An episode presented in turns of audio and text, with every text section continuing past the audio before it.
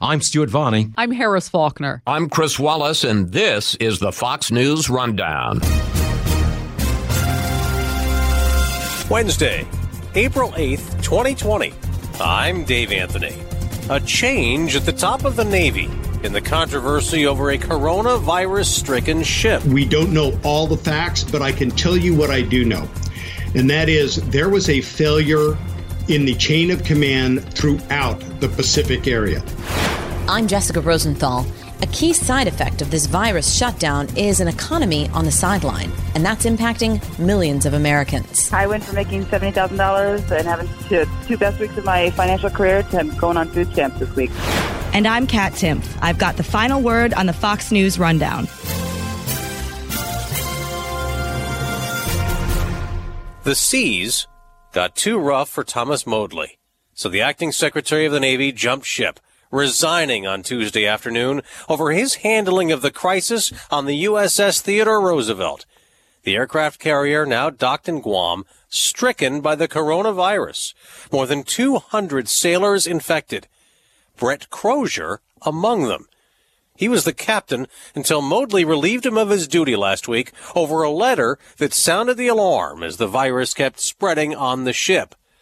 Crozier wrote to his superiors requesting assistance that they were unable to follow guidelines for quarantine, so the current strategy is ineffective. The captain wrote decisive action must be taken, removing all but 10% of the crew, calling it a necessary risk. We are not at war. Sailors do not need to die. Well, the trouble is the captain apparently shared that with a few dozen others, and it got leaked to the media. So Crozier was reassigned. Letters should not have been sent to many people, unclassified. That was a mistake. It's a mistake that shouldn't have been made because it's unfair to the families of the people on the ship because they get nervous, and it shows weakness. That was President Trump on Monday, who added all of that about the letter aside. His career prior to that was very good. So I'm going to get involved and see exactly what's going on there, because I don't want to destroy somebody for having a bad day. This, as the momentum was building, to get Modly to either resign or be let go.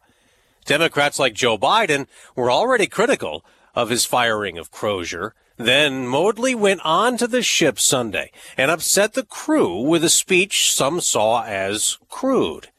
House Speaker Nancy Pelosi wrote Captain Crozier was protecting his crew, calling for help, and sadly Acting Secretary Modly failed to prioritize force protection, showing a serious lack of sound judgment and strong leadership. Hours later, Modly stepped down. The Defense Secretary accepted the resignation, and Navy Undersecretary James McPherson took over. We're going to get into all of this, starting with how it all started, the virus getting on board the ship. Well, obviously, being in a warship, you're in close quarters. There's no such thing as social distancing on a warship, whether you're talking about a guided missile destroyer like USS Cole or an aircraft carrier. That 6 feet turns into 6 inches. Retired Navy Commander Kirk Lippold knows about bad situations at sea. He was commanding officer on the USS Cole, the warship attacked off the coast of Yemen by terrorists in 2000, leaving 17 Americans dead. And he knew it would get bad on the Roosevelt. Absolutely, because unfortunately, the nature of that virus, how quickly it spreads, how contagious it is, that clearly is an indicator that the commanding officer did raise the red flags immediately to say, we must get into port sooner rather than later. We must need the appropriate amount of testing kits and ability to isolate once we arrive. We need to get the crew off this ship, get the equipment sanitized from the nuclear reactor to the weapons compartments and aircraft on out, but also the ability for crew members to be replaced. They'd either get diagnosed or in that quarantine period, so that there are people on Guam or the port they pulled, any port they pulled into. So we would have that operational flexibility that should that aircraft carrier be needed for a mission, say China moving in the South China Sea, that it would be that national asset would be available to safeguard our national security interests. All right. So Captain Crozier puts this letter out, but apparently shares it with quite a few people, and then it gets leaked to the news media, and then it becomes a bigger deal, and then he is relieved of his duty. When you heard that, what did you think? I was absolutely shocked. I think that it was an overreaction by the Navy leadership at this point in time. I think that we don't know all the facts, but I can tell you what I do know. And that is there was a failure in the chain of command throughout the Pacific area. The Pacific commander, Admiral Davidson, ordered that ship into Vietnam for a port visit in a peacetime environment, knowing full well and having the intelligence, capacity, and capability resident in his command to know the jeopardy that he was putting that ship in. Yet he said, let's put it in there anyway. Obviously, it had to do with our relationship with Vietnam, trying to develop them as a bulwark against China expansion throughout the region. But nonetheless, it was an unnecessary risk. Whoever did the risk management analysis on this clearly failed. And there was no pushback down the chain of command from the Pacific Fleet commander, from the 7th Fleet commander. And I think what a lot of people also don't realize is embarked on that aircraft carrier on board Theodore Roosevelt, literally doors down from the captain, is a 1- or 2-star admiral who is the carrier strike group commander. Where's he in this process? He's considered what we call the senior officer presently afloat, or SOPA. He clearly should have been far more engaged than what he was, and there was obviously a failure in command leadership through the entire admiral ranks in this case. When Captain Brett Crozier was removed from the ship, he was loudly cheered by his crew. 2 days later, Acting Secretary Modly went to Guam, boarded the aircraft carrier, and addressed those same sailors, calling the captain's actions a betrayal, saying if the captain didn't know what he wrote would be leaked, he was A, too naive or too stupid to be the commanding officer of a ship like this. Modly also told the crew he understands they love their captain, but they're not required to, and he threw in an F-bomb in his remarks. I was absolutely stunned. When I was on active duty, I worked for two secretaries of the Navy, Secretaries Dalton and Danzig during the Clinton administration. And I will tell you right now, it was beyond my comprehension that an acting secretary of the Navy would say something that disparaging about an active duty naval officer in front of his career.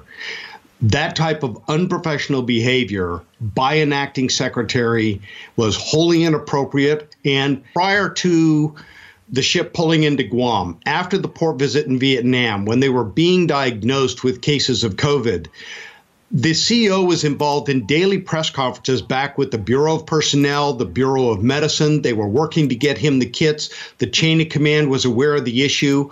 What I don't think the chain of command appreciated now, and I ran into the same problem when I was trying to describe the scope of damage on board USS Cole following the attack by Al Qaeda, is they didn't have a true appreciation of the urgency and the necessity to get some of the support there, to get the testing kits there, to make the arrangements for the ship to get into port quicker than they were directing it to have the facility set up to quarantine them.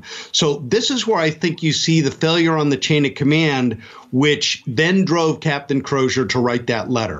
But in writing that letter, I think he too somewhat failed, because it would be my opinion there were a lot more avenues available to him to exercise within Navy channels that weren't exercised. And Secretary Modly, Acting Secretary Modly, saying he could have called me up, that's laughable. It shows you he's clueless, because a ship CEO does not just pick up the phone, call the Secretary of the Navy at Pentagon, and hold a conversation. That is not how a chain of command works at all. The day before Thomas Modly resigned, as what he said to the crew of the ship made waves, he wrote a letter directly apologizing to Captain Crozier, his family, and the entire crew of the ship, and for his choice of words, naive and stupid, adding the captain is actually smart and passionate, and sent that alarming letter on purpose to draw public attention to the situation on the ship. Now, we talked to Commander Lippold hours before Modly's resignation, and he was among those not interested in hearing him say sorry. I do not accept his apology at all. Acting Secretary Modly had time after he fired Captain Crozier. He literally had hours and hours to think about what he was going to say to that crew before he arrived. And what he said about that captain was done with malice and forethought. He is apologizing because he's getting squeezed politically. He is not apologizing because he believes it in his heart. So therefore, I don't lend any credence to it. So what happens next? What happens to the Theodore Roosevelt? Still stationed at Guam. You have sailors on the island isolated. You have all those who are recovering from the infection. What do they do? I think the number one thing the Navy is in the process of doing right now is, number one, making sure that that ship is getting clean top to bottom. This is going to be the cleanest that ship's probably ever been in its lifetime, even when it was brand new coming commissioned into the Navy, because it's going to get a thorough scrub down to get every single trace that they can find of COVID-19 off of that ship. In doing so, at the same time, the Navy should be getting ready, or if not already, surging additional forces out there on temporary duty to take over positions that, if necessary, you have a crew and an air wing available and ready to go that should a national security mission arise, which obviously be driven by China. But if they have a national security mission, that ship can still get underway and execute operational missions necessary to safeguard our national security. But at the same time, we're also making sure that those crew members are being taken care of. When you see almost 50% of the Navy's active cases of COVID coming off of that one ship, that should be demonstrating to the American people the ruthless nature of this virus, how quickly it spreads in close quarters with these crew members. So I think appropriate attention is being focused on it. And now we just have to hope. What happens next in the regarding Captain Crozier? I don't know. I still think that a lot of facts need to come out. And, you know, the other day when they said, well, the Vice Chief of Naval Operations is going to conduct an investigation into this, that's really Washington bureaucrats saying, hey, Captain, it'd be wise not to say a word because we certainly could find things to punish you for should we need to. Where would somebody like, he's in limbo. So what does he do right now? Where does he just stay home or wherever he's supposed to go and just sit for a while? First and foremost, let's go out with thoughts and prayers that he will successfully and completely recover from having the coronavirus right now. That's the number one priority that he should be focused on along with his family. Once he's through that, then the administrative process is going to kick into gear into how did this incident even come up that drove him to the point that he wrote that letter. Then we have to look at the larger picture of what things may have been available, what tools may have been available for him within the chain of command that he could have exercised short of writing that letter. And if he, in fact, were backed into that corner because his chain of command was failing him, let's not just look down the chain of command with this investigation. Let's look up his chain of command as well, to that strike group commander, that fleet commander, that Pacific fleet commander, that Pacific commander, and find out why they weren't doing what was necessary when they obviously have far more tools available to them, far more communications channels available to them, and obviously those weren't working to the benefit of that crew. All right. Commander Lippold, thank you very much for joining us, and we appreciate you being here. Absolutely. My pleasure to be on again. And for all those that are out there, as I like to say, stay safe, stay sanitary, but don't forget to stay sane as well. Advice we could all use right now. Thank you, Commander. Thank you.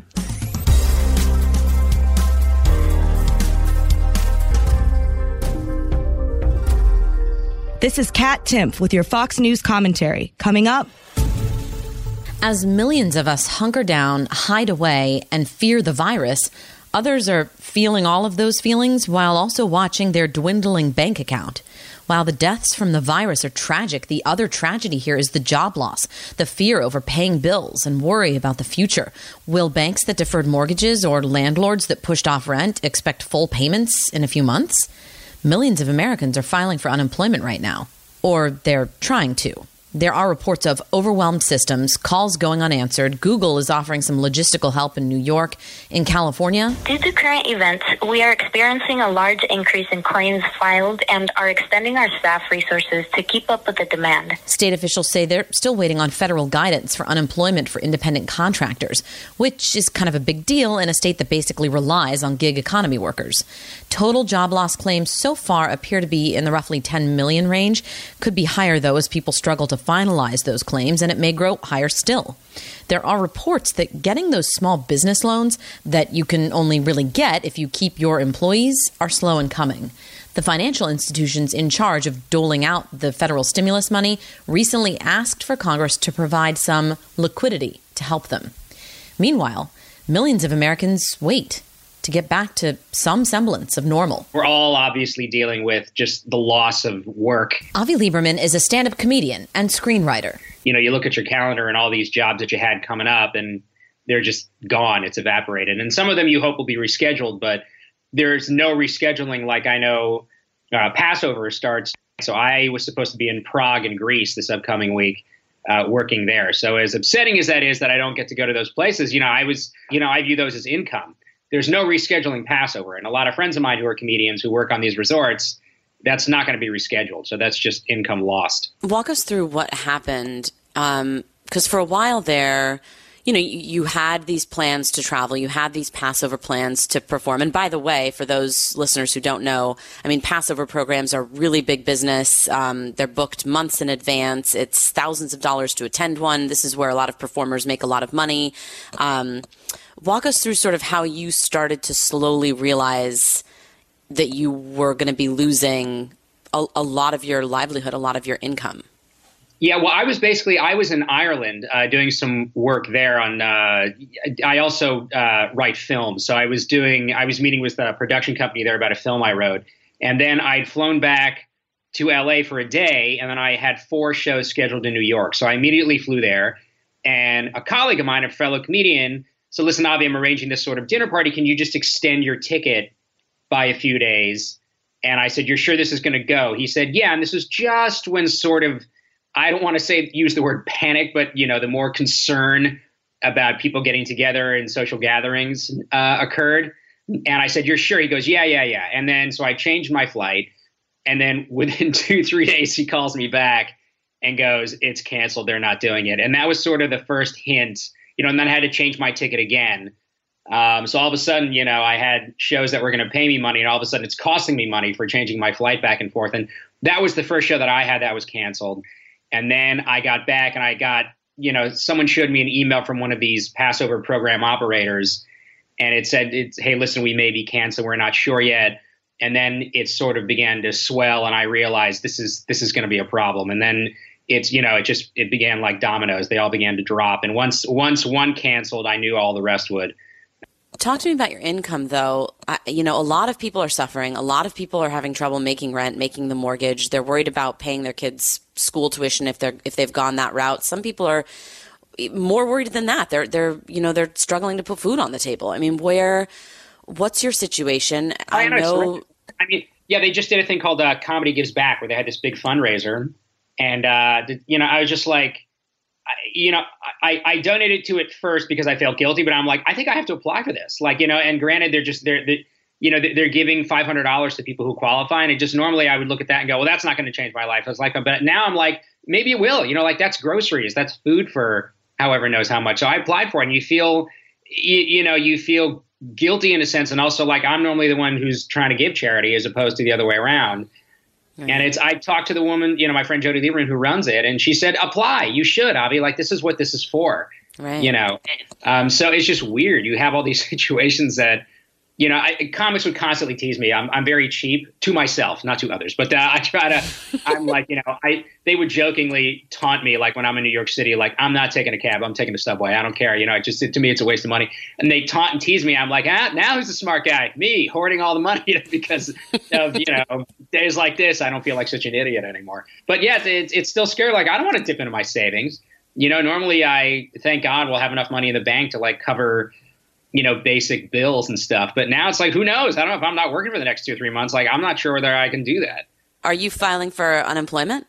Oh, I tried, and it's the same like everybody else. Like, it just, you can't get through on the phone. I went online, and like part of the process, I think, is you have to call, and it's just, there's no chance. I tried. I went online and looked at it, and it's some of it was a little confused. Like, I wasn't sure, because as an independent contractor, it's not as easy for me. It's a little bit different. You know, I applied for some artist grant that my manager had sent me. You know, I'm not counting on getting that. And there are these small business loans and stuff that you may not have to pay back and things like that. But it's, you know, everybody's doing that. So again, it's, if you have the whole world doing it, it's, you know, I just saw a report that had somebody who called 50 times every day for 2 weeks in New York and just couldn't get through. The last part of their unemployment process was making a phone call, and you can't get through. You know, so it's just, yeah, you know, how much motivation do you have when you hear everybody else can't get through there? So, well, are you hopeful that you might get some of the stimulus money, this CARES Act money? Are you waiting on that at all? Yeah, I think I qualify for that. So I know, I mean, I paid my taxes. So I think that's just sent into your bank account, that $1,200. So I mean, I'm hoping that I get that. I mean, I haven't really checked with my bank, because it's just, I don't want the you know, it's a little bit too depressing that I can't go there and deposit checks. So, you know, but. You know, it's, yeah, you hope you get that. But at this point, I think whatever help you can get, take it. You know, you have to kind of throw pride out the window. Now, Mandy Visser works in the Bay Area now, but she just moved there from Texas right before the virus pandemic started to cause panic. Yeah, I went from making $70,000 and having two best weeks of my financial career to going on food stamps this week. So, whoa. Mandy, how did your life change in such a short time span? Well, I'm a corporate trainer for a high-end restaurant chain, so I move around a lot, and I've been 15 years with the same company, and I've never, ever felt like I've never had job security with this company, because they've been showing success rates and everything like that, and it's a great job. And then, you know, I didn't think it was real, this whole thing was happening. So they were like, other restaurants are closing down, we're like, ours won't, and, you know, then in one Sunday morning on the 15th, it just, everything came to a standstill. So obviously life changed a little bit, but I have my boyfriend and two other roommates that I split everything with. We're just more concerned about the outbreak, though, because we live right next to the Port of Oakland, where they dropped off a bunch of infected people. And, you know, San Francisco's like very much like New York. I take the train every day to work. So we've just really been staying, you know, inside. That's the hardest part, because I'm not an inside person. I'm like that meme. Check on your extrovert friends. Oh, right. So you, what happened? You, when you say things kind of came to a standstill, did you lose your job? Were you furloughed? Yeah, we were furloughed. We didn't think we were going to close down, and we probably wouldn't have had it not been mandated. You know, everything closed down. We're doing to-go orders, and I'm helping with that a little bit, but no, I've been in hospitality for 20-some years. This is crazy. I never thought I wouldn't have a job. Right. Doing what I do. I'm also an esthetician, you know, but nothing's available. I can't do anything. I don't even want to have people in my home doing things that I usually could do to make side money. I just want to be around other people. It's crazy. Have you filed for unemployment? I have, and I'm having a little bit of trouble because I just moved here in February. And so I did file with California, but I was living in Texas. I travel for work, so I don't know. I don't know if they're going to give me any money, which is kind of a little terrifying. But I have enough saved up for this to last about 2 months, and then we'll see. Well, what about the government stimulus money? Are you hopeful that might come into play for you? Yeah, I mean, unfortunately, I like to travel. I just went to Costa Rica, and I moved, so that put me in a little bit of a debt hole. So anything that they're going to give us is going to be helpful, but I could probably make more money selling some of my old purses and watches and things like that that I have. I mean, we're grateful, though. Definitely grateful for whatever the government can give us, but it is a very unique situation because all my roommates are also in the industry, servers, bartenders, so we are all in the same boat. Yeah, and your company specifically, do you know if they are trying to apply for like small business loans to keep you guys on as employees? So they furloughed most of the employees, except for a few managers that are getting half pay.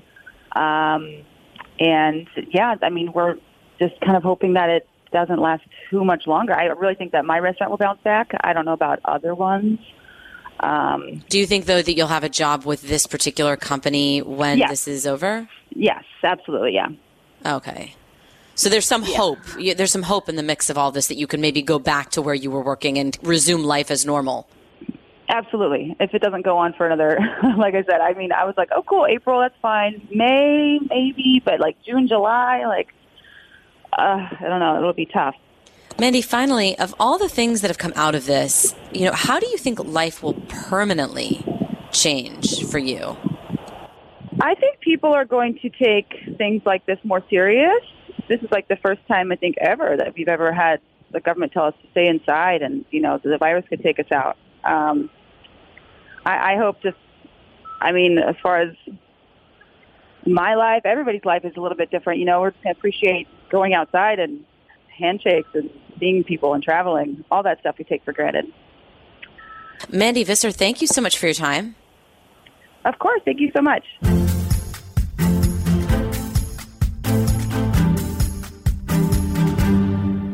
It's the latest from Fox News Podcasts, The Campaign with Brett Baer, with updates from reporters on the trail and in-studio experts. Brett keeps you informed on the 2020 race. Go to foxnewspodcast.com and download The Campaign with Brett Baer now. Rate and review the Fox News Rundown on Apple Podcasts or wherever you listen. It's time for your Fox News commentary. Kat Timpf. What's on your mind? During a recent press conference, President Trump brought out Mike Lindell, better known as the My Pillow guy, to announce that his company would be making masks to help combat the spread of the coronavirus. The response to Lindell's potentially life-saving efforts? Mockery, mostly. Now, I can understand how seeing the dude you'd only ever seen hawking pillows suddenly take the stage at a presidential press conference could be a little jarring. What's more, I can actually also understand some level of mockery, too. I'm a non-religious Gary Johnson voter, and even if I weren't either of those things, I probably still wouldn't have been able to stop myself from rolling my eyes at Lindell's claim that God himself had brought President Trump to us in 2016. At the same time, though, I think that amid all the eye rolling, no matter how warranted it may be, we miss the chance to talk about something else that's quite warranted, too. The way that private companies have been making a difference in our fight against this pandemic. Make no mistake, efforts such as Lindell's are not just commendable, they are actually crucial in our fight against the coronavirus. I'm not saying that the government has no role to play in fighting this pandemic. It certainly does. But the truth is, far too much of the conversation on this issue is completely centered on debates around the government response, when reality shows us that the government is only one part of the equation. In fact, the examples of private companies aiming to make a difference are far too many for me to list. To name a few, Cascade Lacrosse, a company that specializes in making helmets and other protective gear for athletes, is now making face shields for hospital employees and first responders. Clothing brands including Hanes and Gap are preparing to start making masks and other protective equipment. And Neiman Marcus has people sewing scrubs using donated materials from Jo-Ann Fabrics and Crafts. A Maine-based startup, Tissue Plus, has been working around the clock to combat the toilet paper shortage. Then there's this. Singapore's Beredis Laboratories, for example, said it will soon release lab-on-chip kits to test patients for 3 kinds of coronavirus within 2 hours.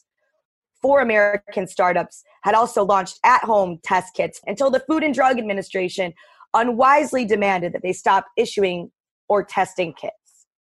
This issue with the government getting in the way of testing is unfortunately not new. Goes back months, and I've written about that last month. Yes, the My Pillow guy seems like a dork. It's fine to say that. I just did. The thing is, though, he's also a dork who's an American success story. Mike Lindell is a former crack addict who started his own company, which grew to be worth an estimated $300 million as of 2018, and now he's using his wealth and resources to help get us through this. The whole thing is truly a microcosm for the beauty of capitalism. A guy who came from the bottom, worked his way to the top, and is now using what he's earned to aid the country in a time of crisis. Private efforts and solutions in times like this are wonderful to see. They are, after all, not only helping us to mitigate the public health crisis that we're facing, but they're also helping us to at least reduce our economic one. We should all be celebrating this and, most importantly, cheering for it to continue. I'm Kat Timpf.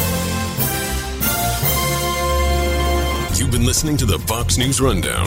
Stay up to date by subscribing to this podcast at foxnewspodcasts.com. And for up-to-the-minute news, go to foxnews.com.